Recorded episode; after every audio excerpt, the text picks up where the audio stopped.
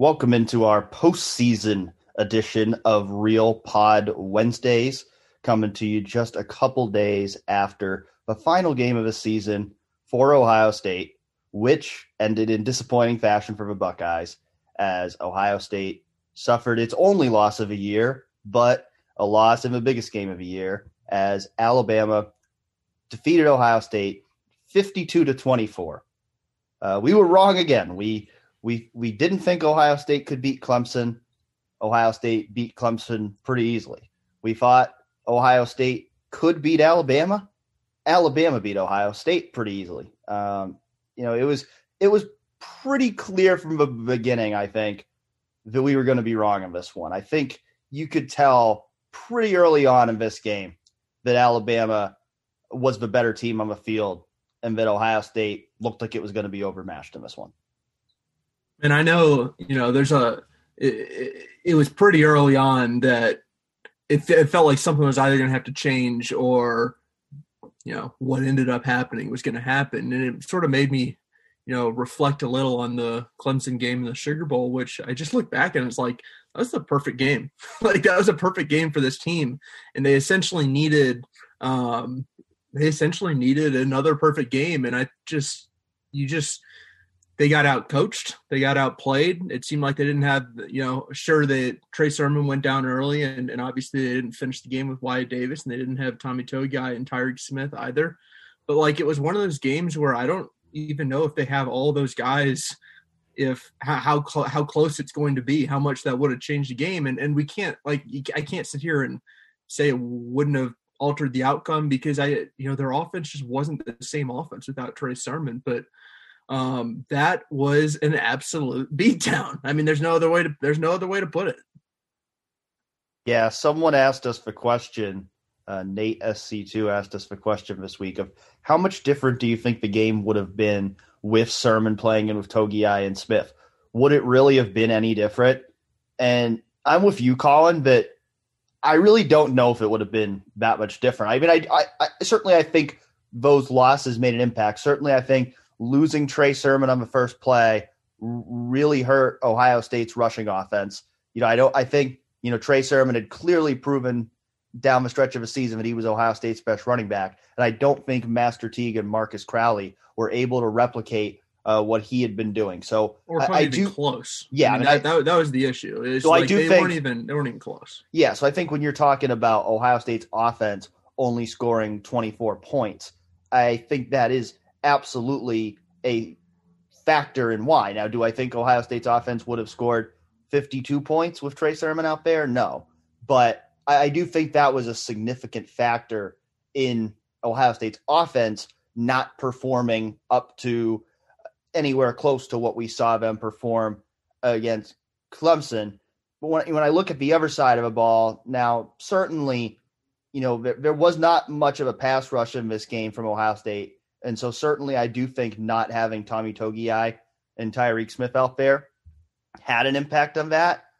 But I don't know that it would have fixed the issues that Ohio State clearly had in pass coverage in this game. And ultimately, you know, that to me stands out as the number one thing from this game is it just looked easy for Alabama. I mean, Alabama scored 52 and Alabama probably could have scored 63.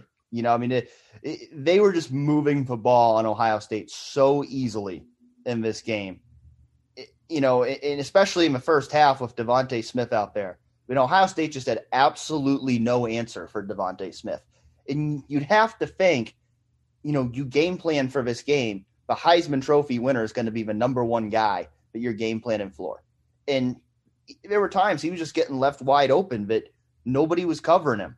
And you know, they just had no answer for him. And then even when he came out of the game in the second half of an injury, you know, Alabama still had plenty of success moving the ball. You know, they they just didn't do anything to make Mac Jones uncomfortable. Uh, I mean, he he completed uh, I think 36 of 45 passes for 464 yards. Um, you know, it, it, just it just looked easy for for Alabama's offense all night long, and it, it, you, you can't let a team do that in a national championship game. I mean, it was an abomination of a defensive performance, and it was everything that you sort of wondered about, you know, is this really as bad as it seems? Or is it worse than maybe it seems? And like all those answers were yes. I mean, as much as uh, as much as it hurt them to not have Tyreke Smith and Tommy Togiai, like Tyreke Smith has four sacks in three years. And Tommy Togiai, like he had his three set game against Penn State, but what he does best is he's, he plugs up the middle and he makes it a, uncomfortable for teams to run up the middle. And, and sure, he can get some sort of pass rush, but just him, he wasn't going to change that. I mean, they had no answer with the guys that they had at all. And I think the thing that was sort of staggering to me um, watching is like you just it just felt like they weren't changing a thing. It just felt like again and again you just saw them trying the exact same game plan it not working. You saw the same guys out there who just got torched who who we had seen get torched two months prior against indiana. Um, and it felt like to me on offense you know ryan day was sort of coaching a game. He was making decisions like when to go for it, when to punt it, all these kinds of decisions as if they had some sort of a plan defensively and they didn't at all. And and I think that that's the thing that was sort of disconcerting is he was coaching like they had a plan defensively, and they just didn't to me. Yeah, I mean, we got a lot of questions about Kerry Coombs this week, and we'll get to those uh, here in a little bit. Uh, but yeah, I mean, I, I don't think it was a good performance at all uh, for the Ohio State defense, and whatever the game plan uh, was supposed to do, I don't think it worked. Uh, and I think you know, we, we had seen issues for his defense all year, but I think, you know, for the biggest game of the year to just get so clearly outcoached uh, by Steve Sarkisian in this. I mean, give start give Steve Sarkisian credit. I thought he called a fabulous game on offense, and I think he clearly uh, outcoached Kerry Coombs and the Ohio State defensive staff in this game. And I and I think it goes you know both ways. I, I don't think Ryan Day had his best game either as a coach. I think you know we had talked about you know the Northwestern game. Uh, we didn't think Ryan Day was at his best, and then I think you know Clemson was was Ryan Day at his best. I mean, Clemson was everybody at their best.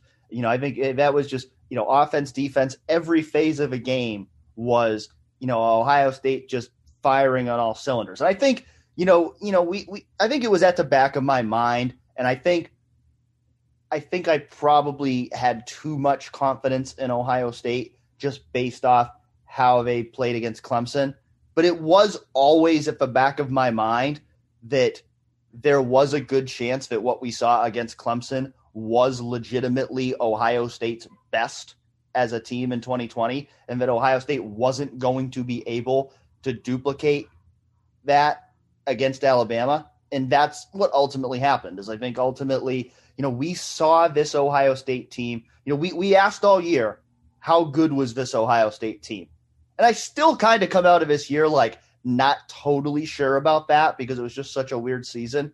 But to me, I look at it and I say, the Ohio State team we saw against Clemson, that was Ohio State's peak.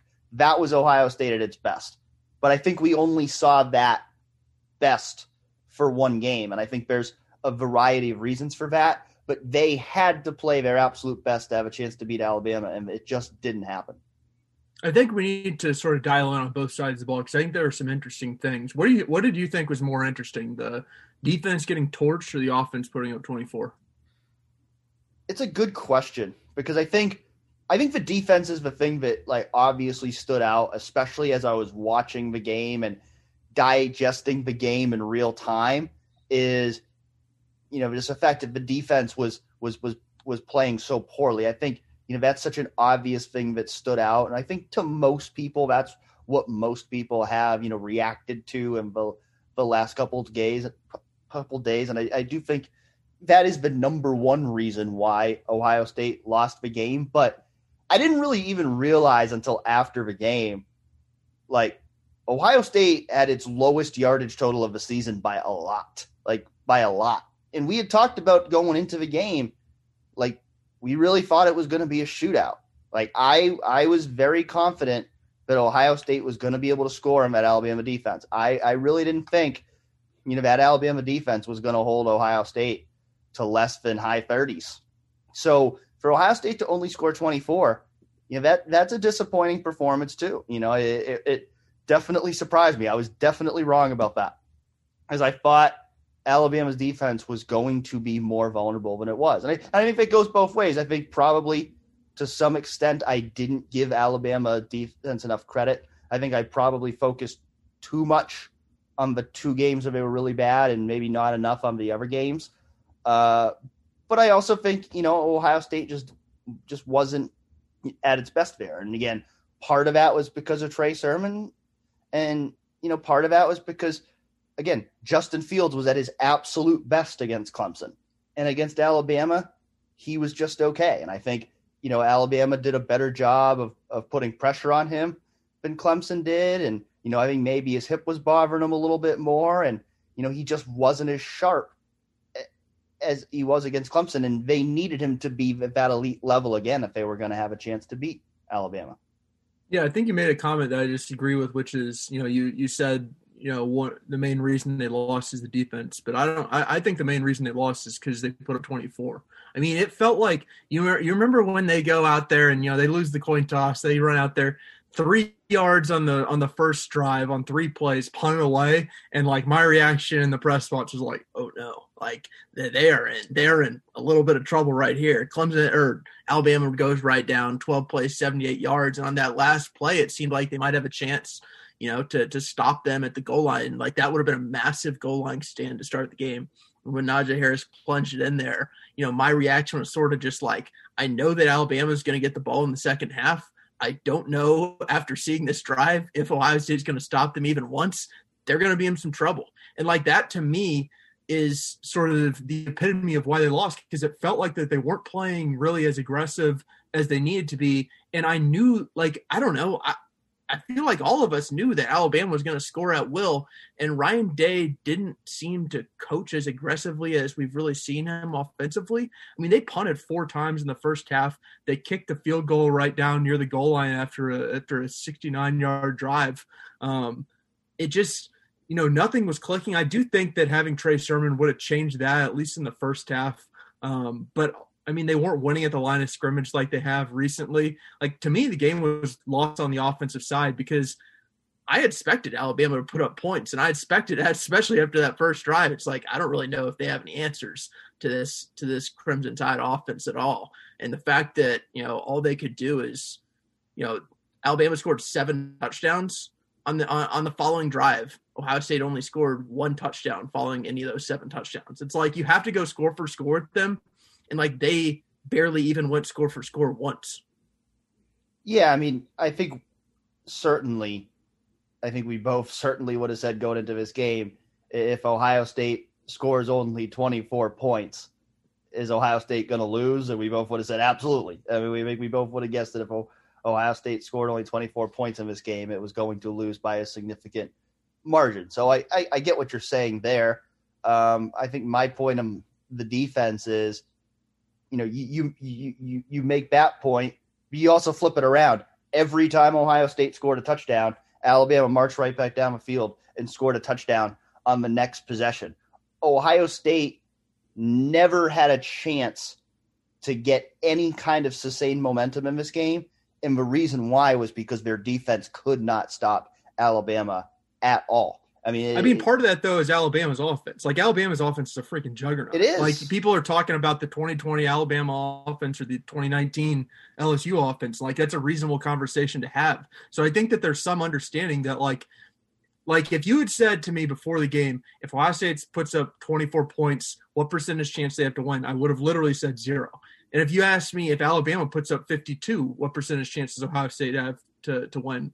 I, I, wouldn't have been over 50, but I certainly wouldn't have been at zero. I mean, I don't know. I would have been like, I don't know, 15, 20%. Like they had a chance in my head, they had a chance to win if that, if the defense get, got torched. And I thought that, you know, I thought that that was a, certainly a realistic possibility. I, uh, you know, I think Trey Sermon to me, no, I, I, mean that's the thing about this game is it's it's it's this season's impossible to analyze because how do you analyze you know all these teams playing different times of, types of schedules, um, but also like how do we even analyze this national championship game um, in, in, a great way? Because I do think that the offense at least would have changed um, had they had Trey Sermon. It's just, you know, I don't, I'm not sure that he's going to add 30 points. yeah. I mean, uh, again, I get what you're saying. but I think you're going to have a hard time selling me on the idea of, well, you know, Ohio State's defense wasn't the reason why it lost the game when they gave up 52 points. I mean, I agree with you. I mean, Alabama's offense is unbelievable, and they deserve all the credit for how good that they are. But you basically never win a football game when you give up 52 points. And, you know, I, I came into this game, I expected Alabama to score a lot, but I also thought Ohio State's defense needed to show some ability to make some stops here. That you know you had you know, you you had to string some stops together. I mean, they made one big play in the first half, Baron Browning strip sack that did lead to Ohio State touchdown, and that was a big early momentum swing in the game. So I give the defense credit for that. But after that, you know, it just didn't show any ability while the game was still on the line to to come up with any stops to string together any stops to give Ohio State, you know, any chance to get back in the game. So, you know, I think it's both. I mean, I think we're kind of we're talking at cross purposes here because, you know, football's a it's a complementary game. You've got to you've got to both sides of the ball have to complement each other to win in this in the sport of football. And the reality is, neither side of a ball. You know, they talked about it again the Clemson game, but how well they did that. And the reality is, in this game, neither side of a ball did what it needed to do for Ohio State to win this game. They did not play complimentary free football because neither side of the ball got the job done. So, what do you want to say about Kerry Coombs? Well, I think you know, I think the the fears that weren't too large in my mind, but were at the back of my mind when he was hired. I think those fears materialized. And I think now, you know, I, I think when he was hired, there was so much excitement about the hire because he was very popular his first time around at, at Ohio State. And, you know, I think there was a lot of optimism that, you know, he was going to step in and do a really good job. And so I think a lot of people were hesitant to to doubt him then. But now, you know, the doubters are here. Uh, and I think now the questions really loom large uh, as to is Kerry Coombs actually a good defensive coordinator? Can Kerry Coombs get the job done as defensive coordinator? And I think those are very valid questions for a guy that's getting paid $1.4 million a year to lead Ohio State's defense. And I think, you know, going into 2021, I think that's going to be a massive question is can Kerry Coombs get this defense back on track because you know, I think we both agreed that, you know, in 2019 they had an elite defensive coordinator in, in Jeff Hafley, who just did a phenomenal job at Ohio State. And, you know, I, I think, you know, I think the thing about Kerry Coombs that we've always known is, you know, he's a he's a great, you know, secondary coach. You know, the secondary didn't have a good year, but I still don't doubt Kerry Coombs' ability to develop defensive backs because he, he has enough of a track record with that that I'm confident he can get on track there in terms of developing talent. But in terms of coaching an entire defense, in terms of defensive scheme, I don't know if he's got it. I, I don't know if he's got it. Um, based on what we saw this year, I, I think uh, I think there's some real questions there about whether you know he he he's got what it takes as a as a you know scheme guy to to really be you know a defensive coordinator at, at this level and i think you know going into 2021 uh you know there's going to need to be some very real improvement in, in pass defense for Kerry Coombs to answer those questions you know speaking of scheme guys you know maybe we should have thought about this ahead of time and had Kyle Jones on because we will have Kyle on guys. Soon. Yeah, we'll have but, Kyle. You know the interesting, you know the interesting thing that you know I've been, I think Seth Galina from Pro Football Focus wrote a really good piece about this. Um, I don't know 100% you know who to blame on this. Like I think some of this um, is that this is sort of the defense that Ryan Day wants to run. He brought in Kerry Coombs to run it, who hasn't really. He, I mean, he hasn't. He hadn't been a defensive coordinator before. Um, he hadn't run this specific defense, but they're still running it. And they still ran it against, you know, Alabama in the national championship and they got torched. And, you know, there was that video of Steve Sarkisian that was floating around social media talking about how easy it is to to beat you know cover three with RPOs, but like that's the kind of defense that that Ryan Day wants to run. So part of me wonders like, is this a Ryan Day thing? Is this a thing that Ryan Day is going to have to change going forward, or is this a Kerry Coombs thing and the and the lack of ability to make in game adjustments and the lack of ability to you know sort of you know make slight you know changes with within a game to to coverages to you know muck things up a bit because it I mean at the very least you had to change something it felt like. It felt like so often they weren't getting any sort of pressure and they were still getting torched in the back end. Um, and i do think it's it's worth wondering where ryan day specifically goes from here and if he changes his philosophy beyond just what what kerry coombs does. Well i think certainly as the head coach you always bear responsibility for how your how your team does in, in any phase of, of the game or in your program in general so uh, certainly uh, I think Ryan Day does bear responsibility here. And I think, you know, the big thing now is, you know, the big thing that he bears responsibility for now is he's got to figure out how to fix it. Uh, if Kerry Coombs is going to continue to be the lead defensive coordinator, then then he's got to figure out how to fix it too, because that's that's the job he's getting paid to do. That's the title that he was given when he got here uh, was to lead that defense. So, you know, I think you know, he bears a lot of responsibility, but I think, you know, Ryan Day bears a lot of responsibility here too, uh, to fix it. And I, and I'm just going to, I'm going to be interested to see, you know, does, is there any, you know, shake up at all in terms of, you know, defensive, you know, you know, coaches or, or anything. Um, you know, I know there was a report out earlier today about, you know, maybe Greg Mattison you know, could potentially uh, move on uh, after this season. Uh, I haven't heard that, cannot uh, confirm that or, or, anything at this point, um, but it is out there. So, you know, I, I can figured I can acknowledge that. Um, but, you know, if that were to happen, could that be an opening uh, to maybe, you know, bring someone else in and maybe, you know, change things up a little bit? You know, maybe. Uh, I think one way or another, I think if you're Ryan Day and you're Kerry Coombs and you're anyone on that defensive staff, you guys need to, you know, over the next couple months here, you need to review everything that happened this year and you need to figure out why didn't this work?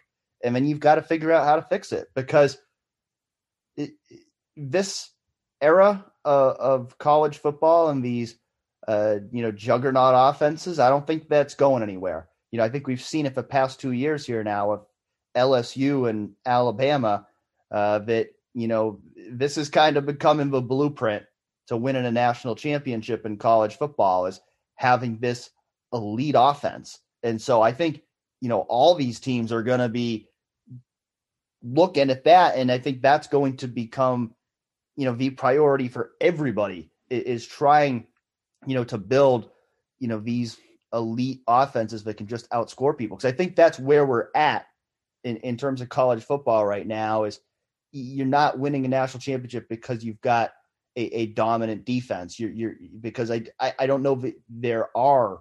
I just don't know if there are going to be dominant defenses in college football anymore. I think it, offenses have gotten so far ahead of the defenses that you know it, defenses it's becoming more about you know being able to make enough stops to keep team and teams in games rather than just shutting opponents down.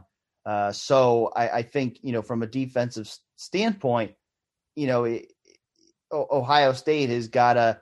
Uh, it's it's not necessarily about you know your defense has to stifle everybody, but you also can't allow your team to get run off the field. So I, I think you know they've got to figure out okay why why is Alabama able to do this to us? You know why was Indiana Indiana able to do what it did to us, and what do we need to change to fix this? You know maybe there are maybe there are things, you know, maybe there are things that Ryan Day has wanted to do that, you know, maybe they have to look and say, you know, this didn't work anymore. Maybe we need to change something up. I don't know. Again, I'm not a scheme guy, but you know, I just think that one way or another, you've got to fix it because if the goal is to win national championships, giving up over 600 yards and 52 points in a national championship game isn't getting the job done. Well, I think that like, you know, I don't think Kerry Coombs did a great job as defensive coordinator, but if we're really talking about like what needs to like, can you what, what needs to happen to prevent this from happening again? I mean, there are two things really. I mean, one, like just have awesome guys at key positions, like have lockdown corners, a great safety who's not going to let anything by, and then a great pass rush. And like Ohio State didn't have any of that this year, um, which is one of the main reasons why they couldn't, you know, succeed with this defense. But if you're not going to have that, then you do wonder like, are they going to have some sort of a philosophy change in the back? And you know, it's interesting. Like, I mean, they're bringing in a ton of defensive backs. It does feel like they're deeper at safety with with underclassmen maybe than they are at, at some other positions. You know, you do wonder if maybe they'll they they will you know shift towards some sort of a philosophy change. But you know, Ryan Day made it very clear when he had Jeff Hafley and and when he had Kerry Coombs that like this is the Ryan Day defense.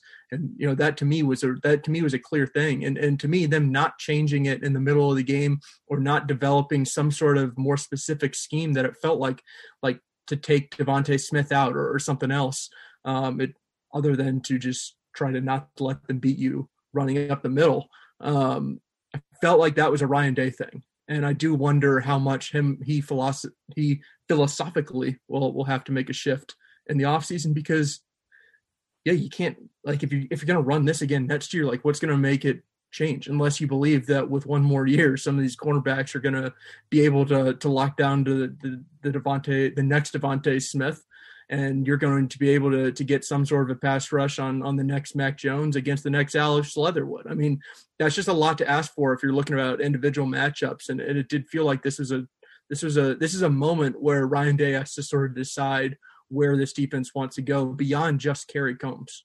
Yeah, I think that's a good point.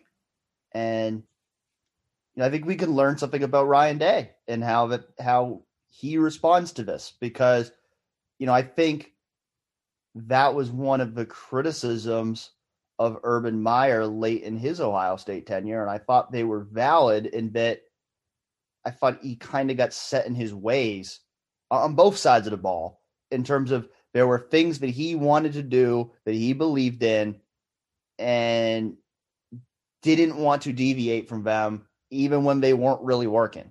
And so I think now, you know, this is a spot where Ryan Day gets put in a similar spot of, okay, this is clearly the defense that he's believed in, but it didn't work this year.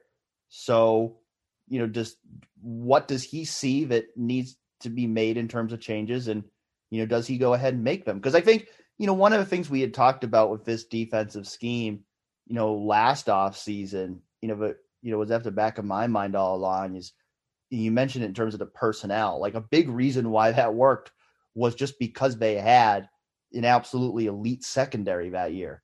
And Jeff Okudah, Damon Arnette, Shaun Wade, and Jordan Fuller. And then, you know, you lose Okudah, Arnette, and Fuller and the drop off was just so great because you know really they got worse at all four positions because Shaun Wade he may have been named an all-American but he did not play like an all-American this year. I mean he he did not have a good year. You know, Sevyn Banks was just okay. Marcus Williamson was just okay. Josh Proctor was just okay. You know, Marcus Hooker got benched at the end of the year because it, they realized that he wasn't doing that well. So you know, I mean that that's a huge thing. Obviously, is, personnel, and you've got to get back to developing, you know, those elite players in the secondary, and that that's certainly a huge part of Kerry Coombs' job. That's a huge reason why Kerry Coombs was hired because he has a track record of developing these first round uh, NFL draft picks in the secondary, and you know you'd expect that he'll be able to do that again, but you know, the reality is they needed Shaun Wade to become a first round player this year, and that didn't happen. And they needed some of those other guys to, you know, become stars too, and that didn't happen. That's where it's tough to know where you know how much the the lack of a, a full season or how much the weird practice time and, and weird offseason really affected them? And, and, did you get the kind of Zach Harrison leap that you maybe expected, or did Tyreke make Tyreke Smith make the kind of jump that that you really that you know as Ohio State really wanted him to? And you know, I certainly don't think that that they did. And you know, it makes me wonder it, uh, since they used the use the same scheme, it makes me wonder how much that they really expected um, of those guys, and, and and it didn't really come through, but um, I feel like we need some sort of a positive note because this is like the most negative podcast of all time. Um, so let me just tee you up here. Um, Justin Fields, unless something is uh, totally amiss, will go pro and his Ohio State career will end. And, you know, in, in my mind, the most talented quarterback to ever suit up for Ohio State will leave. Like, what, is what is his last two years sort of meant to the program? Um, even if he didn't finish it the way that he wanted to, and you didn't get the national championship with him, how do you contextualize what he's done? Yeah, I mean, I think he, I think he probably is the best quarterback in Ohio State history. I think just in terms of, uh, you know, just how great a player he is, how talented he is. You know, I don't think Ohio State's ever had another quarterback uh, quite like him. Um, you know, I mean, his, you know, his numbers. You know, I think you know certainly you know this year he didn't have the chance to put up the kind of numbers he could have if it was a full normal season. But you know, you're still talking about a guy who you know broke the school record uh, for completion percentage. Uh, you know, had a you know ridiculous amount of touchdowns for the number of games uh, that he played. You know, you know both as a you know passer and a runner. Uh, so I think you know he's a guy that you know had you know a, a phenomenal two year run uh, for Ohio State. You know, certainly I think you know the, the Clemson game I think uh, is one that's always going to be remembered as you know one of the greatest individual performances in Ohio State history because that was just an absolutely uh, spectacular performance. Uh, you know, and I think, you know, if you're talking about, you know, what it means, you know, to the program, I mean, I think, uh, you know, for one thing, I think it's a big reason why uh, they have, you know, CJ Stroud and Jack Miller, and we'll have Kyle McCord in a couple weeks, and uh, are going to have Quinn Ewers a year from now because uh, I think people, uh, I think young quarterbacks see what Justin Fields did at Ohio State and, and they want to have a chance to be the next Justin Fields at Ohio State. Uh, so I think it's certainly you know big in that regard. You know, I think the disappointing thing is is Ohio State didn't win a national title with Justin Fields because you could say, okay, this is a guy who you know. You, you can make a case he's he's the best player in Ohio State history. I don't, I don't think I can go quite there. I mean, I don't I don't think I can put him over a, a two time Heisman Trophy winner, but I think I can I can say that I think he's probably the best quarterback Ohio State has ever had, and so to not win a national title with him, I think that is a letdown. I think that is a disappointment because you just don't know when you're going to have another quarterback like Fields. They're certainly recruiting the talent to give themselves a chance to have that kind of player, but Justin Fields is special. Guys like Justin Fields uh, just don't come along all the time. And like I said so many times on this podcast, I, I just hope people appreciated uh, Justin Fields' career while they had a chance to still watch him play for the Buckeyes because uh, he he really is a special player who you know he's going to be a very high pick in the NFL draft and will probably go on to have success in the NFL too. But uh, he's certainly you know the type of player uh, that you should feel very lucky to have uh, whenever you have a chance to have one like him on your team. I almost think less of you know what Justin Fields has done at Ohio State, and, and more so think back to what it would have been like if they didn't get Justin Fields. I mean, you would have had Ryan Day coming in in year one with a roster that I think, you know, I think everybody who was watched this team, everybody who's covered this team, thought the 2019 roster was probably better than the 2020 roster. Um, and you would have had that roster with either Tate Martell or Matthew Baldwin. And man, oh man, that trajectory of Ryan Day's first two years would have been completely different. I mean, I don't even know what Tate Martell's doing now. I just saw, I, I had to check it out. He's like on Instagram, you know, uh, the, so the USC linebacker Gaoteote, how do you, how do you pronounce his name? I'm not Gaote, I don't, I, I don't even know why I attempted that one. Yeah. Yeah. yeah. Um, you know, he's training with him. I don't even know, like, is he technically on Miami? I have no idea what Tate Martell is doing, but you know Matthew Baldwin, you know his college, his football career came to an end. I think it was last year. Like those were the those are the quarterbacks that Ohio State would have had, and instead they have this guy in Justin Fields, who I think is the best, most talented quarterback they, they've ever had. And the trajectory of the program to me is just so so changed because of him. I mean, now you have guys lining up. You have the the Jack Miller, C.J. Stroud already at Ohio State. You have Kyle McCord committed. You have Quinn Ewers committed, and it just feels like now that they had now that they have Justin Fields, like you know what this program is, and this program is the current QBU, right? Along with you know I think Clemson, Alabama, and Oklahoma are the others that are probably in contention for that, but that's where Ohio State is right now, and I do wonder where they would have been without Justin Fields. I think that that's that's the part about Justin Fields that's so amazing to me is I think that Ohio State as a program, Ryan Day as a head coach would be in a totally totally different spot if they didn't get him. I mean, I, I really just it's hard to even imagine what it would have been like. Like, would they have gone after another transfer quarterback at, at that time? Maybe, but you're not getting Justin Fields if you're doing that. We we talked about it before the season about how the expectation, you know, for this year would be national championship or bust, and and Justin Fields was a big reason for that. So when you consider that back in that context, you know, how do you evaluate the 2020 season? Is it more of a disappointment that the Buckeyes didn't win at all, or a success that they won all their other games and got as far as they did, considering everything they had to overcome along the way? I think the national championship is a disappointment, and I like, you know, as as much as it as much as it sucked for Ohio State to to lose Sermon and Wyatt Davis during the game and not have Togiai and Tyreke Smith, it still shouldn't have been a beatdown like that. I mean, something went wrong there. But if you're calling this season a failure because they didn't win the national championship or because they got blown out in the national championship game, I just think you're just off base. I mean, one, like you beat Clemson. like to to me, it, it, it's sort of weird to have that conversation between the Sugar Bowl and the national championship game of like, is the season a success if they lose a national championship? Like, I don't think that that's a great conversation to have between them. But like, to me, it's a success. I mean, to me, Ohio State ended the year as the second best team in college football, and it just so turned out that the the best team in college football is an, an absolute juggernaut led by the greatest college football coach of all time. I mean, you you you ran the table in the in the regular season, maybe not in a dominant way that you did in 2019, but you still won all your games. There were no slip ups. Um, you didn't get the Michigan game, but but you you got you got the monkey off your back with Clemson. You did it in a way that will be forever remembered, and and you had you know one more year of of Justin Fields being great. So you know, I think it's important to contextualize this season that way. And I also think it's a hard season contextualize because, yeah, I mean, you did get blown out in the national championship game. The Michigan game didn't happen. Like this isn't a perfect season, but for what it was, I thought Ohio State did well.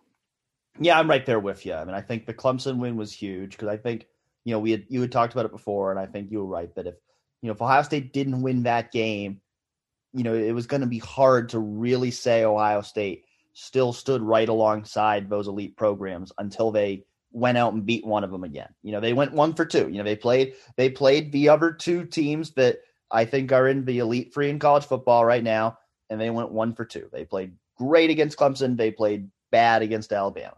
Um, so you know, I I think you know I'm right there with you on both sides of it. You know, I mean, I think uh, it, again the expectation at Ohio State should be winning national championships, especially when you have a quarterback like Justin Fields.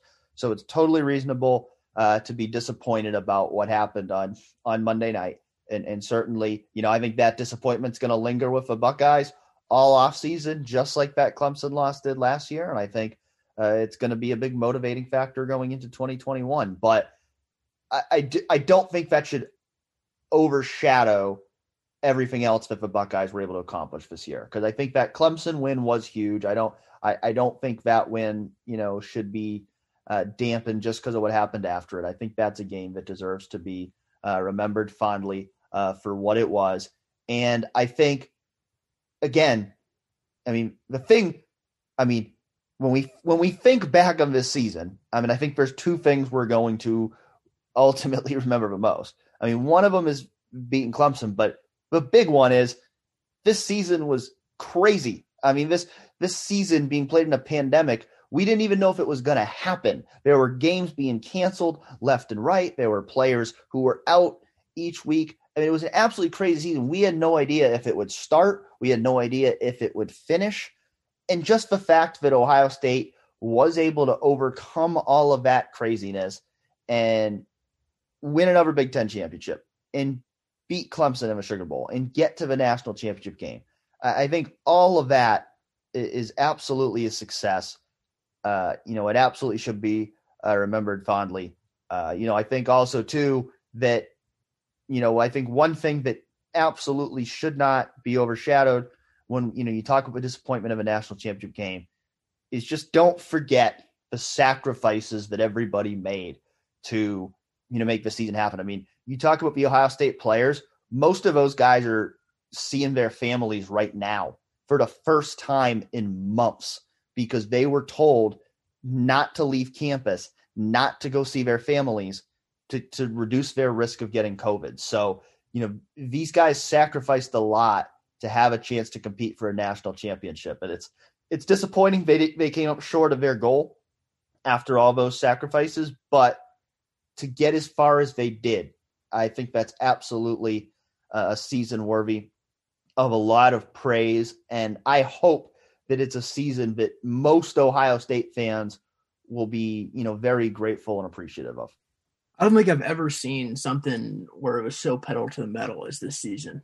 I mean, from from way back in March when things end, and it's like, how in the world are you going to figure out a way to train? And like, you've got to self motivate yourself for months, and then you got to get back on campus, and you can't be around other people um, throughout off season workouts. You don't know if the season is going to actually happen. You still have to motivate yourself to actually train during that time anyway, as if there's hypothetically going to be a season that for you know both of us we at one point in time we just didn't see it happening um and through all that like months and months and months of of, of training and, and working out and, and getting ready for these games like to hear Ryan Day after the game just say like we need a break, like we need to get away. Like it was it was one of those things that you heard him say even before the national championship. But like I've never, I've never, I've never felt like, uh, you know, I've never felt like after a season the way that I feel about a team um, this season, which is like I can't believe like I, I, don't even know when the next time these guys can even work out is. like, like how long can it be? Like these guys need to just take a break. Like usually after each season, like I'm ready to just dive into the next one, put it like put out some sort of, you know, I don't know, some sort of. I'm I'm interested in like depth chart projection next year. Like, what's it going to look like with with all these guys leaving? Like, who's leaving? Like it's Wednesday night as we record this. Nobody's made any announcements. Like I just hope everybody's been asleep. like like I hope everybody's been able to take a breath because it just it felt like you were it felt like Ohio State was sprinting for months and months and months on end. Um, and at the end, sure you didn't have enough to to get to the sin get to the finish line that you wanted to. But I mean, I think they made it to the finish line. They just didn't make it first. Yeah, I mean, I think just for us, like just speaking from our perspective, like I think it's going to take some time just to mentally decompress from this season because it's just been uh, so crazy, so many different elements of this year that we just never had to deal with before. And I mean, I'll be honest with you guys, I'll, I really hope we never get to a point again where every week a hundred of you are DMing me every week asking which players are out due to COVID, and I can't tell you. Uh, I really hope that uh, we get past this uh, before next fall, so that uh, we can have a normal season where uh, we're not we dealing with this stuff anymore. Uh, but yeah, it was crazy, and, and it and it is. It's going to make for a different off season too. And I think you know on next week's show, we really can you know start to dive more into uh, 2021 and kind of what our expectations are uh, going into prep for 2021. But uh, it, it is, you know, it is going to have some effect there uh, in terms of how you know the off season starts. Now, granted, I, I think that's going to be pretty true for everybody. I think everybody uh, kind of needs a break right now. You know, I don't think. You know, including us. yeah, I mean, I, because I'm sure some people hear that and they and they think, oh well ohio state's taking a break and these other teams are, are working out they're going to get behind.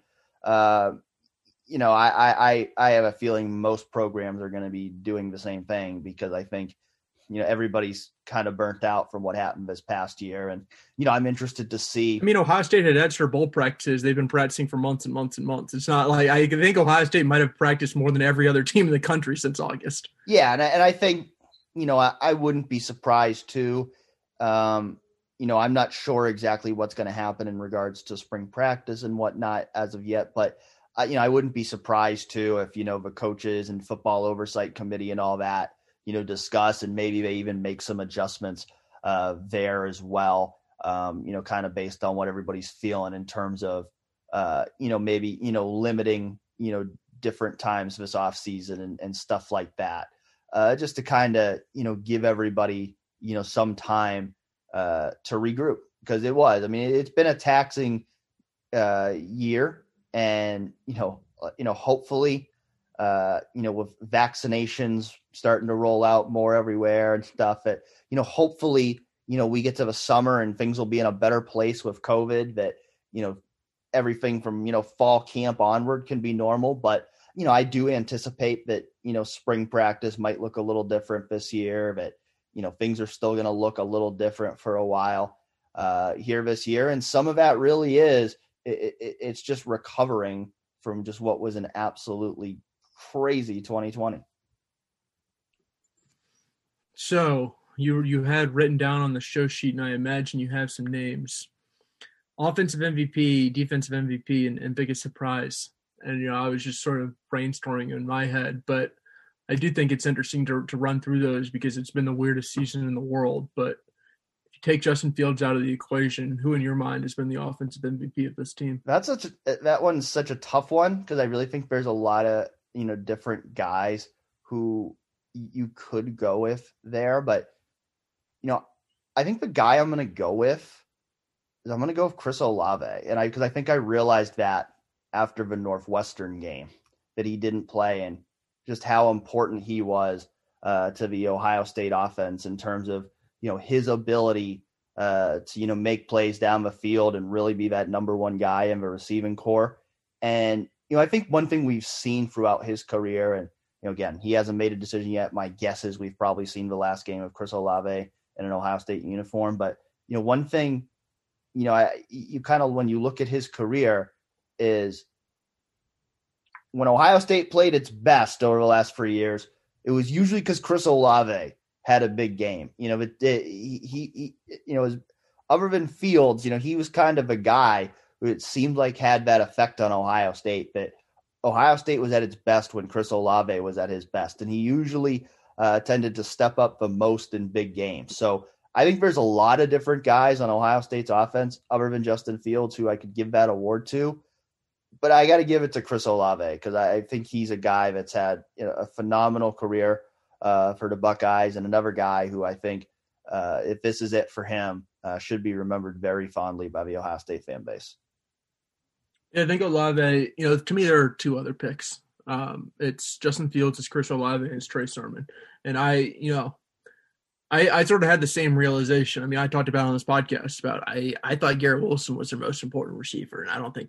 I mean, especially if you look at the stretch run. Like Garrett Wilson didn't do a ton, to be quite honest, in the last three games of the season. Um, I think Chris Olave is a completely worthy pick. I'll just go with Trey Sermon because I think if you look at what he, I, I, without Trey Sermon, I don't know if they beat Northwestern. I mean, first off, like it, it's funny because that game is both the argument for Chris Olave and for Trey Sermon. Because with Chris Olave, I don't really think it's as close of a game. And without Trey Sermon, I don't know that they win. Um, he completely changed that offense that day and, and made me a made me a Trey Sermon believer. I mean, you put up 190 more yards with 60 60 more passing yards or 60 more receiving yards, essentially 250 yards from scrimmage against Clemson in the Sugar Bowl. like that's sort of nuts. And then it, I mean, you felt it in the in the Alabama game. Like I don't think Trey Sermon playing would have caused him to win, but Trey Sermon not playing, I think, might have caused him to get blown out. I mean, he he completely changed his offense down the stretch in a way that I didn't think possible.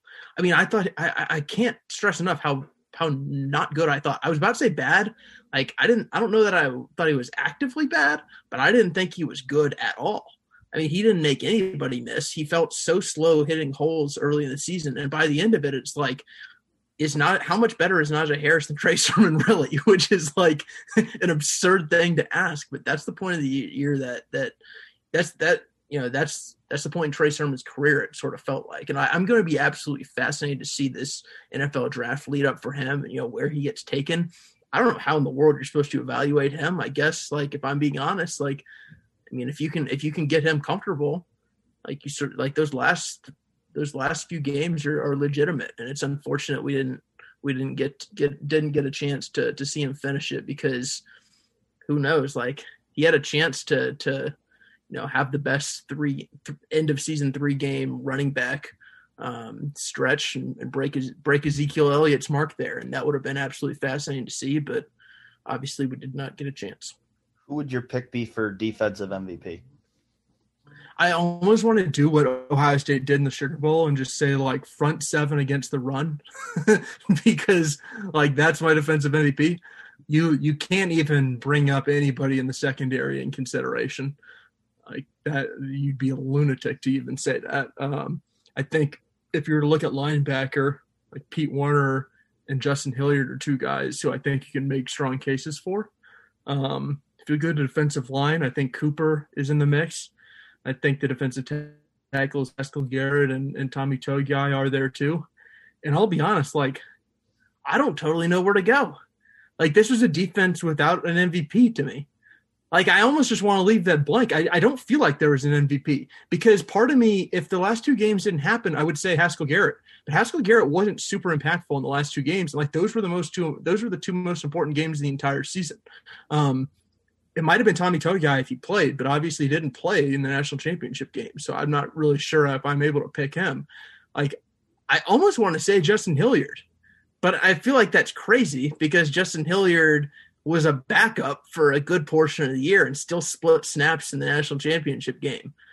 But I think I'm going to go with Justin Hilliard. I think Justin Hilliard was the defensive MVP of this team, and I, I but I at the same time I don't really know if this team had a defensive MVP, which is a real problem if you're playing for a national championship. I'd, I'd give you Justin Hilliard as best defensive player for the final three games of the season, um, which are to me the only three games that mattered. Which is why I'm giving him. Which is why he's my pick. Fair, fair. And I think it's also fair to say, yeah, I mean, there might not have really been a true uh, defensive MVP. Uh, I'm going to go with Tommy Togiai, Um, I think, again, you know, you could see when he wasn't there how important he was. You know, I think that, you know, he's a guy that really, you know, I think when I, you know, you look at how great Ohio State was in the run game uh, on defense for most of the year, I, I think nobody had a bigger impact on that than Tommy Togiai being a dominant nose tackle and I also think you know he he had more of an impact in the pass rush than he probably got credit for at times. You know, I thought he uh, was incredibly disruptive all year long. Uh, did a great job against the run. Again, you know, but the reality is this defense did not have a Chase Young or a Jeff Okudah, and that's a big reason why it gave up 52 against Alabama. That's a big reason why this defense wasn't close to what it was last year. Uh, but there were still good players on it. Uh, to me, I'd say Tommy Togiai was the best one. Yeah, I think he's completely reasonable. I, you know, he's if he had played the national championship game, like I said, I think he'd be mine. But I'll, like maybe, maybe having the one guy who didn't play the national championship game where they got absolutely torched is actually a good thing in this conversation. Who would you say was the biggest surprise to you this year? I mean, I'll just, I mean, there are a number of guys you can pick. There are two obvious ones. It's almost like you have to rule out the two obvious ones, but like some combination of Trey Sermon and Haskell Garrett. Like if it depends on what what the definition of a surprise is too. Because before the season, I was expecting Trey Sermon to be decent to good, and early in the season, I he was not decent to good. He was more like completely average. Um, so it was a surprise that he had his he, he did what he did late in the season, but for Haskell Garrett to become an All American after getting literally shot in the face in late August, like, yeah, that, that's pretty surprising. Hard to get more surprising than that. Yeah, I think that probably is the obvious and correct answer there of Haskell Garrett because I mean, if you just take the whole shooting thing out of the equation, I mean, he's a guy that I didn't know if he could be more than just a he was average average yeah. rotation player, and he became an All American. So uh, I, I, think you know he had an absolutely uh, phenomenal season, and he probably is the obvious choice. I mean, if I was going to go with an underrate under the radar guy too, I mean, I, I, would say Jonathan Cooper surprised me in the strides he made in his game this year because he's a guy that I kind of thought going into the year just kind of was what he was. And I did think that, you know, he made very real uh, improvement as a pass rusher this year, was a lot more disruptive than he had been in past seasons. You know, he wasn't Chase Young, but nobody was expecting him to be. I did think that he, you know, became a much better player in his final year at Ohio State, and I think that will, you know, pay dividends for him in the NFL draft process. Yeah, you know, there there there are a number of guys that I think can be highlighted, just like as we look back on this season, who weren't huge names, but like Thayer Munford never got talked about. Thayer Munford, like to me, he's the kind of guy who could have been an All American, but wasn't. He's the kind of guy who could have been could have been an All American, but it's like nobody talks about Thayer Munford because Thayer Munford just does his job. like that's it. Like no nobody discussed him at all. Um, I thought Josh Myers played awesome down the stretch. Um, you know, I think, you know, I think uh, I think Tuf Borland's a guy who was. I don't know. I don't even know how you describe Tuf Borland before the season. Um, the only thing that people thought about him was he's slow and he's a three-time captain. I think he developed into a pretty decent player. So I, I don't know. There there are a number of guys who I think on this team made really important late rises, and you know we're just sort of fascinating to cover. And, and this is one of those things where I just you know it would have been cool to see this team play a full season. You know, you can say it a billion times, but um, none of these guys really developed and, and, had the season that we really expected them to. Um, and, and had that sort of season long development, season long progression as we normally are are used to. Yeah, yeah. Uh, in regards to Thayer Munford, uh, I mean, he I could I I almost said him, you know, as an honorable mention for offensive MVP too, because I think you know he was right up there. I think he had a phenomenal season uh, left tackle. I think both offensive tackles did. I think both him and, and Nicholas Petit Frere had you know really excellent seasons uh, there at, at, those offensive tackle spots. And, you know, just in terms of a playing their position basis, uh, we're, we're two of the best players Ohio State had all season. Yeah, yeah. And, you know, this is where this is where it's it'll be interesting to see you know who declares for the draft or whatnot. I assume Nick Petit Frere is going to be back. I mean, I guess I can't be hundred percent sure, but you know if he's back, Paris Johnson at left tackle, like well, this offensive line again has a, has a chance to be pretty pretty good next year with uh I guess probably CJ Stroud. Who knows? Jack Miller, Kyle McCord in the mix too. Um, Miyan Williams, TreVeyon Henderson. I don't know. This is going to be a totally. It's going to be a totally new offense, and, and that's going to be. Uh, what do we have? Eight months to talk about. It'll be interesting enough to fill up eight months. How about that? there any other final thoughts on you know the 2020 season that you know jump to your mind that you want to get out here on this podcast? I mean, it, it's it's just such a weird season. It, it, feels it feels both. You know, it feels like it has come to a natural conclusion, and also feels incomplete. It's it's it's a weird season that'll never feel totally right. Yet I think that when we look back on it, like nobody's gonna forget this one. Yeah, I mean, I definitely don't think we're gonna forget this. I mean, this is uh, undoubtedly the craziest season of college football I've ever covered. And like I said before, I hope that we never have another college football season like this because it it uh, was extremely stressful for everyone involved. Um, you know, I think we all want to go back to you know a full you know 12 game regular season and every game actually being played and you know not having 20 guys unavailable a week. Uh, you know, I really, you know, I really hope that we never have to experience it again. But I don't think there's any question uh, that this is going to be an unforgettable season. This is a season just for college football as a whole that we are going to be talking about for a long, long time. It's going to be one of those seasons that when you look at it in the record books, it's always going to look funny because teams played so many different number of games, especially you know Ohio State playing far fewer games uh, than usual. So I think this is always going to be a, a unique and memorable season, and you know, I kind of come out of this kind of the way the way I kind of felt this whole season was there was a part of me that was glad I had the opportunity to cover this season because it did feel like it was historic in the sense of it was just so unprecedented. And so I'm glad I had the opportunity uh, to, you know, cover it and document it for all that it was. But that doesn't mean I ever want to do it again. No, no, no. I think uh, I think you're. I think everybody in the country is in agreement with that one. But I think one final thought for me on the season is like I think that as we stand right now, you know, Alabama's in tier one by itself, and, and Ohio State's chasing right alongside Clemson, and you know maybe you can throw Georgia in the mix, but I think that I as we roll into 2021, the, the tier is set. It's Alabama and everybody else, and, and Ohio State's right there in the 2020 21 recruiting class, recruiting, you know, right alongside them. And if if you look at the rankings, um, but you know these are two these are two teams that are going to lose a lot of talent in the off season. Um, and I think that I mean there's there's a lot of talent. I mean, tr- obviously Clemson's losing Trevor Lawrence as well. There's a lot of turnover up top, and I think that you know as we sit here today, it's it's going to be hard to sort of project how this next season of college football looks because you know some of the top teams that that, that have been in the mix are, are losing such key players. When you win six national championships in twelve years, you're in a tier of your own. Uh, so yeah. No, yeah. there's no there's nobody I, with them right now. Yeah, I agree with you that. I think you know Alabama's tier one, Ohio State, Clemson are tier two, and then everybody else. Yep, yep. But uh, I, look I look forward to the next season. I mean, it's going to be it, we'll have an we'll have a full off season, get used to it. But I'll be honest, like after seeing Justin Fields and Ryan Day together for the entirety of the Ryan Day stint as a head coach, it feels like it feels like as this national championship ends, as the season ends, we move into the next era of, of Ryan Day's tenure. And you know, there's a lot of new challenges that come with it.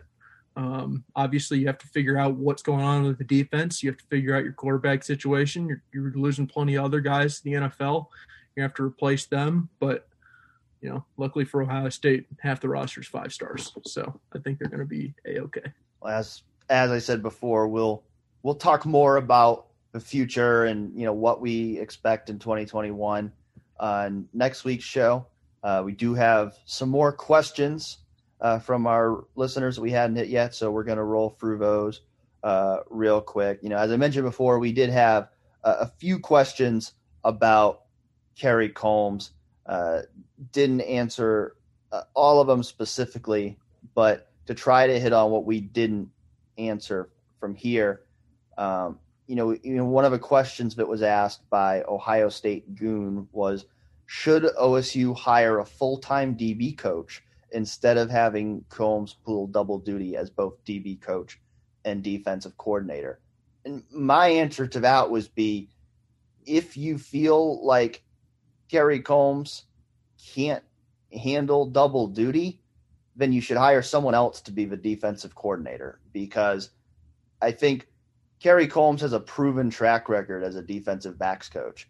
I think he does not have a, a proven track record as a defensive coordinator. And now, granted, he might not want to be just a defensive backs coach at this point. I mean, there's a reason why he left Ohio State in the first place, and there's a reason why he got that title when he came back. But I think, you know, if you if you're not, I mean, if you're not confident that he can, you know, handle both of those duties, I think that would be a problem. But I, I don't think Kerry Coombs not coaching defensive backs, uh, but being the lead defensive coordinator, I don't I don't see that as the solution here.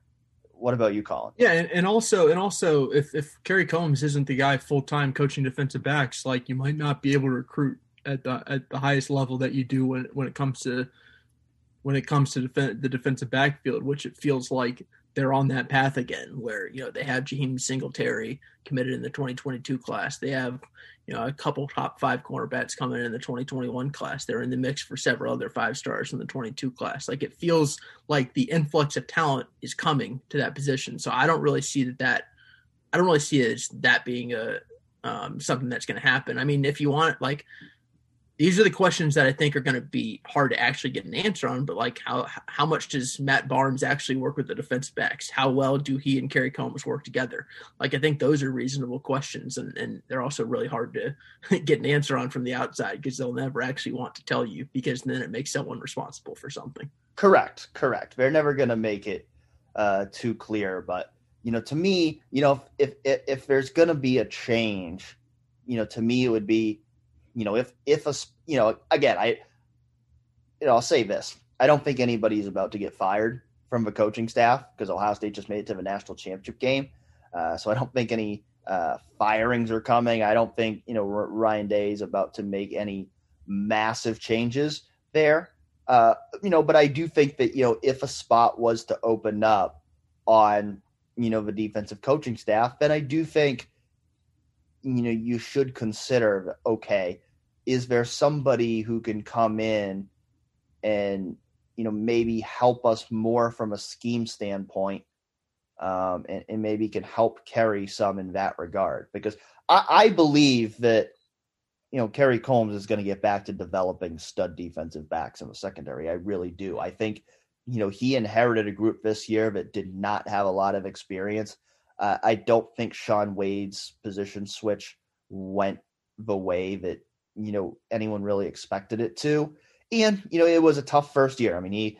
It, it, you know, I think that's one thing that probably hasn't been discussed enough in our entire conversation on this is, you know, this is a guy, he comes in, he's a first year defensive coordinator, and then he loses months of time that he would typically have to work with his players on campus in terms of installing a new defense. So, uh, you know, I think, you know, all of that in terms of both developing defensive backs and in terms of uh, running a defense you know, some of it can be chalked up to this unusual offseason. And so I think, you know, we need to give Kerry Coombs another year here to really see, you know, what he what he can do if he can make up for it. But there's no question that he's going to be under the microscope here going into 2021. Yeah, I know St. Louis Buckeye 15 asked a question about Kerry Coombs and, you know, Big E, the Buckeye asked sort of a similar question on the lines of what you're talking about, which is is there a day-like change coming to the defensive side of the ball and what might it look like, which is essentially referencing the fact that they got what Urban got rid of, you know, Ed Warinner and Tim Beck after the um, terrible season they had and brought in Ryan Day and Kevin Wilson a few years ago. Um, and to that, I would say like, no, that's not going to happen, not this year. And I think that that sort of goes back to the conversation earlier, which is like, this was Kerry Coombs running a Ryan Day defense. Like if it like if you know if if if you thought Kerry Coombs' ideas were wrong, maybe you can and, and, and faulty and weren't going to work. Maybe you can maybe maybe there would be something like that in uh, in store. But this was a Ryan Day defense. You can't you can't blame Kerry Coombs in that way and just kick him out to kick him out to the curb because you ran the defense that you brought him in to run. So I think that they have questions there, but it's not going to lead to Kerry Coombs getting fired or, to be honest, anybody else in the coaching staff getting fired. It's just going to lead to a lot of people having questions outside of the Woody Hayes Athletic Center and them having to answer them on the field in the fall. Now, I guess the one the one way that you maybe you would see some more turnover on this coaching staff would uh, lead to one of the other questions we were asked about this week by MD Buckeye 2002 of what coaches will Urban Meyer poach and take with him to Jacksonville? Will this affect commits or recruitment moving forward? Well, I would say for most part, my answer to this question would be uh, we could talk about this more uh, in a week or two from now if it actually happens, because as of this moment, we still don't know if Urban Meyer is going to actually take an NFL job. It sounds like he probably will, but I also think uh, you know, considering some of the rumors that have been out there of Urban Meyer the past couple years, it, this is still kind of one of those things where it's like, I'll believe it when he signs the contract. Um, you know, I think, you know, more likely what's going on right now is there's a couple different teams, uh, Jacksonville and the Los Angeles Chargers, who uh, want him, and there could be a kind of a bidding war going on here. But uh, you know, just you know, uh, before you can truly worry about which coaches he's going to take with him, uh, you know he's got to actually take the job first. But you know, in, in terms of you know which coaches will leave, you know, I, I don't I don't really know. I mean, I would say that I don't think it's going to be a lot. I don't think that he's going to come and take half the staff. Um, you know, I mean, I'm sure, you know, the ones that he's worked with, you know, I, you know, may might he have reached out to to gauge their interest? That's certainly uh, possible. So you'd think if anyone was going to leave, it would more likely be from the offensive side of a ball, since uh, all of those coaches do have ties uh, with him, whereas you know most of the defensive coaches don't. You know, I mean, obviously, like Corey Dennis is a name that you know people are going to look at because he's Urban's uh, son-in-law. But even then, I don't know. Like, I think m- my honest opinion would be like I think Corey Dennis is probably in a better spot as Ohio State's quarterbacks coach uh, than he would be just going to the NFL right now.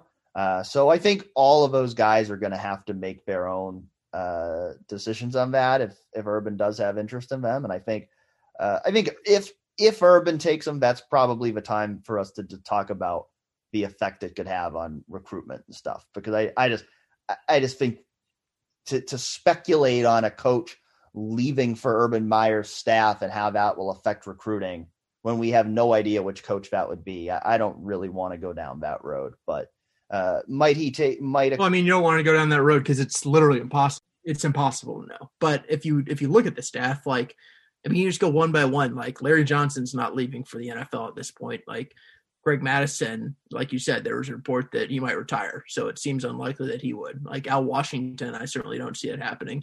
Kerry Coombs is interesting, but like, what's what's what's Urban Meyer to do? Like, bring him in as a defensive coordinator? Like that was what you would have to do. It's not like he'd go back to college to to be a secondary coach again. I mean, he just left the NFL. He left that exact job to to um, go to Ohio State. I'd be very I'd be very surprised if Kerry Coombs chose to go back to the NFL after one year. Yeah, yeah, and and because I don't see Urban Meyer hiring him as his defensive coordinator. Like I, I Tony Alford, I guess. Um, I, I I mean he has TreVeyon Henderson coming in. Like, do you really want to leave right now, or do you want to wait and see if you can parlay that into a better job. And he's obviously never coaching the NFL either. Um, Brian Hartline's interesting, sure, but like Brian Hartline can have any wide receiver job in the country right now. Like it's if he want if he loves Urban that much, like I guess it's possible, but but I don't I don't see that happening. Like I don't know, maybe Greg Studrawa, but um, I mean he's not an NFL guy either. Kevin Wilson, I don't really see that happening. Like there's there's not a lot of guys who who who I look at, and if it happened, I wouldn't be surprised. Like I would be pretty surprised if any of them did, other than of course Corey Dennis, which is like if you want to have the grandkids close, then you probably have to hire Corey Dennis. But that's an interesting spot because Ryan Day sort of stuck out his neck to say to say, you know, I'm going to hire you when I think like I question that hire. Like I think a lot of people question that hire. Like he hadn't been a full time assistant coach before, and one of the reasons that they did it is to have longevity and to have him be around for a long time. So it would be an interesting conversation to have, but at the same time, like you are talking about family there. So, um, you know, it's it. I, I, I then I think you look at you know the guys off the field, and it's like would a would a Mark Pantoni take a front office job, or, or would a um, would Mick Marotti some for for some reason want to go to want to go and make the NFL leap? Um, I don't know. I think it's I think it's some of those guys maybe off the field that that you wonder more about, but it's it's so hard to speculate because one you don't know 100% like what jobs they make sense for. You don't know um, if they want to actually end up in the NFL and I mean like you said, I'm pretty confident Urban's going to be an NFL head coach at this point, but until he signs the papers, I guess I can't be 100% sure. I'd be very surprised if either Mickey Marotti or Mark Pantoni left. I think Yep, I agree. I think there probably will be a few people who currently work at Ohio State who probably join Urban Meyer's staff at, on an NFL team, but I'm not sure they'll necessarily be people who are well-known names. I think it might be more people who, you know, run operations behind the scenes who he thinks can provide some role in the NFL.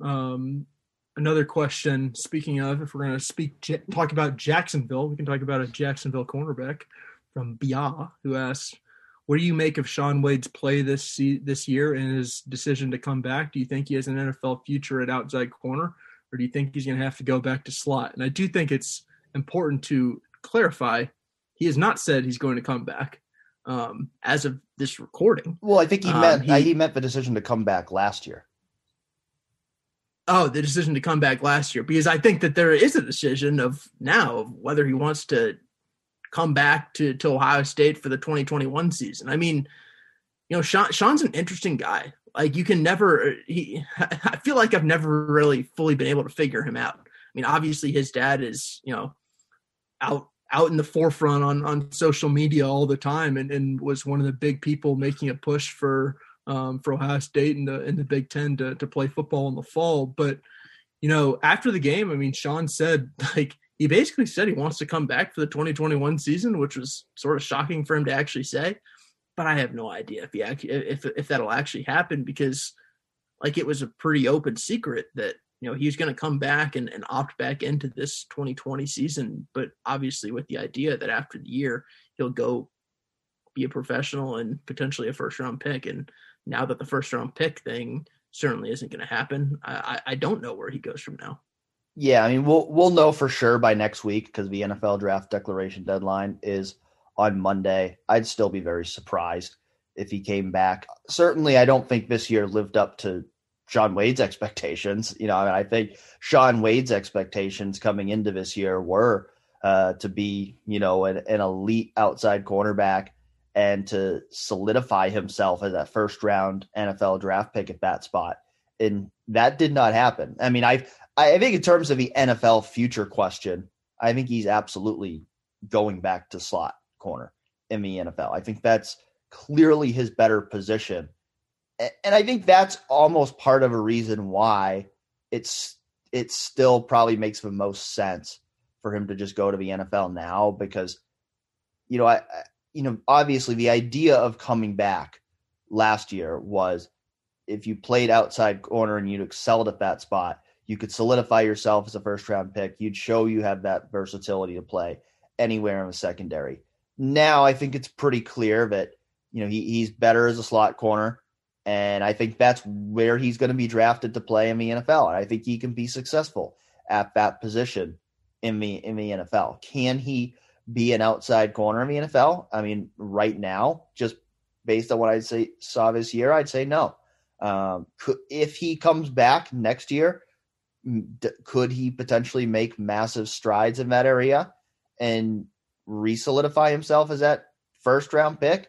It's certainly possible. And I mean, I, I think, you know, that's the one thing that could make it a valid conversation is just if he believes that coming back for one more year and being developed by Kerry Coombs for another year, if that could, you know, make him, you know, the dominant player he thought he would be this year, uh, that it could be worthwhile to come back for one more year. But it would still surprise me because, I mean, this is a guy who almost opted out of even playing this year when it looked like there wasn't going to be a season. And this is a guy who almost went pro at this time a year ago.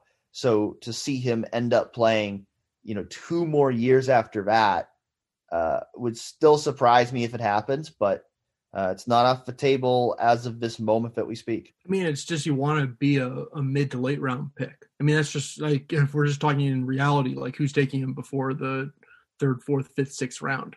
Like, is it, you said it earlier. Like it's not that he wasn't good this year. Like he was bad this year. And it was sort of a shock. Like I remember after the first game, you know, we are like people were sort of freaking out about uh, like my what I thought were minor things, and I was I remember making a joke like like the worst thing is that the first round cornerback didn't play very well. Like it turns out he was just wasn't a first round cornerback.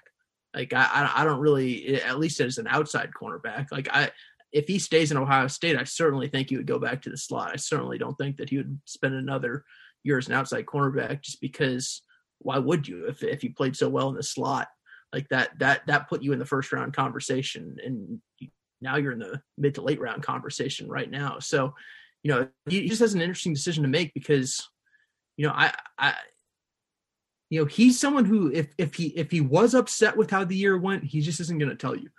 Um and and that's just how it is like and that's totally reasonable i don't think he's wrong to to do that it's just it's hard to know how upset he was and, and how determined he would be to to come back and, and fix his you know his uh, fix his um, draft stock um, and, and improve it um, I, I i don't know but he has he has one of the most interesting decisions to make because on one hand i just feel like he's probably gone know the other hand i sort of think like if he comes back like Shaun Wade was good before the 2020 season. Like it wasn't a mirage, um, but he wasn't in the best spot for him, in my opinion. Yeah, but I mean, one thing of that is, and this would be my opinion, is if he if he comes back and plays in the slot, I don't think that's gonna.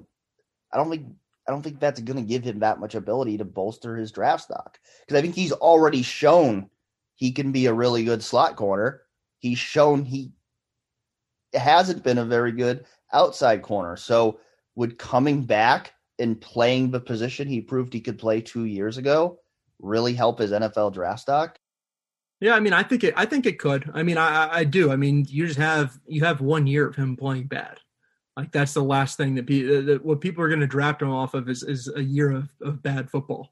And sure, um, I mean, I think I mean part of it is like how well will he test at the NFL Combine? I mean, if he has a really bad NFL Combine too, like man, that draft stock might be way lower than than even we think. Um, and and that's one of those things where it's like if you if you're right, or if you do come back and you play well, but your combine numbers aren't going to be great anyway, then then where will you get picked? I don't I don't really know. I think that this is just a decision that he and his family are going to have to make.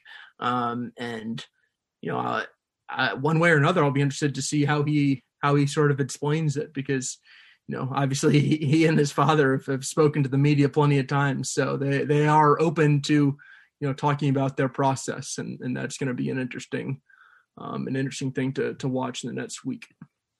Final thing for today Silver Sniper asked, What kind of impact does the Ohio State run through the playoffs and ultimate outcome have on recruiting? Ah, uh, yes. Back, back, back to the basics. Back to what everybody likes to talk about recruiting.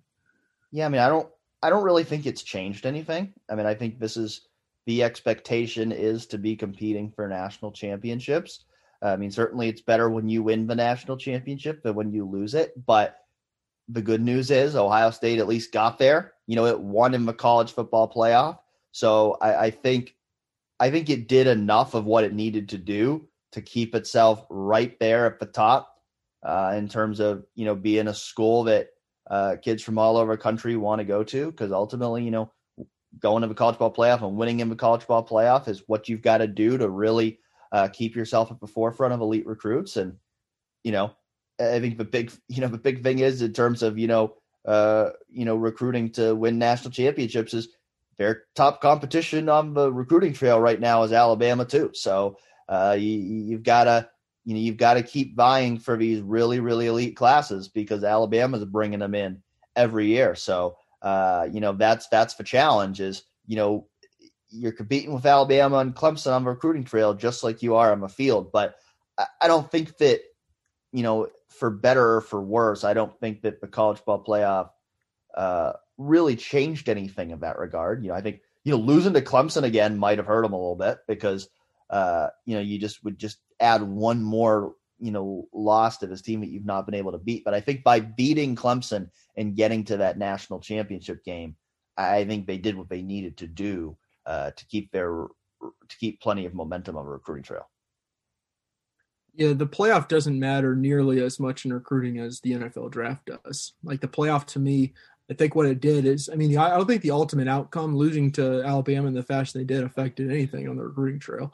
Um, I think that I think them beating Clemson is probably to me what affected it more, and, and it's not even really that great of an effect, but it essentially certified that yeah, Ohio State is one of the very best teams in the country, um, and you know it will, um, you know, if if you're if you're the highest level of, of, of recruit in the country, Ohio State's right there with Clemson. It's right there with Alabama, um, and you can go win a title at, at Ohio State. And I think that you know beating one of those two teams, Clemson or Alabama, I think that that maybe helps in the national landscape. But yeah, it's not it's not like this has a, a, a tremendous effect on recruiting. I mean, every I mean, people clearly viewed Ohio State as one of the preeminent powers in the country, and recruits viewed that as as well. I think it does matter because I think I think guys want to play at the schools where they think they can win national championships. So I think it matters in the sense of you've got to be, you know, because I think right now, again, we talked about it in terms of you know the tiers. I think right now there's free free schools that clearly stand out above the rest as uh, the schools that you know you expect to be in the national championship conversation year in and year out. So I think it's very important for Ohio State to make sure that it stays right at the forefront of that conversation. I don't think, you know, I don't think winning or losing that game against Alabama was going to make a huge impact on recruits they may or may not get. Uh, but I do think getting there in in being in I do think that's very important in in terms of you know selling to recruits that hey, if you come here, you're gonna have a chance to compete for national championships. Yeah, I mean, it, matter. I mean, at the same time, like it's not like Georgia has been rolling through the playoff and, and Georgia's recruiting awesome. Like, you know, LSU won the national title um, last year and, and they didn't bring in the number one class in the country. So I think what it does is really like it just certifies what we already know and what recruits already knew, which is Ohio State's awesome. Ohio State's national powerhouse and you can win at Ohio State, which is also exactly what we knew before the playoff and before the season. So what it does is it makes sure that Ohio State has not slipped which is I guess I guess that's that's really all that matters. It's not like Ohio State can climb much more when it comes to recruiting. Thanks again for listening in on another episode of Real Pod Wednesdays. Hope you all uh, enjoyed the season uh, despite a disappointing finish. Uh, it's certainly been a whirlwind of a season, um, and you know we've enjoyed uh, covering it and discussing it uh, with all of you. And you know now uh, it's uh, football off season, and we'll uh, try to keep things interesting here uh, in the next uh, eight months, and uh, certainly next week we'll really start diving more into what the team could look like in 2021. So feel free to send us any questions you have along those lines, and we'll try to answer them next week.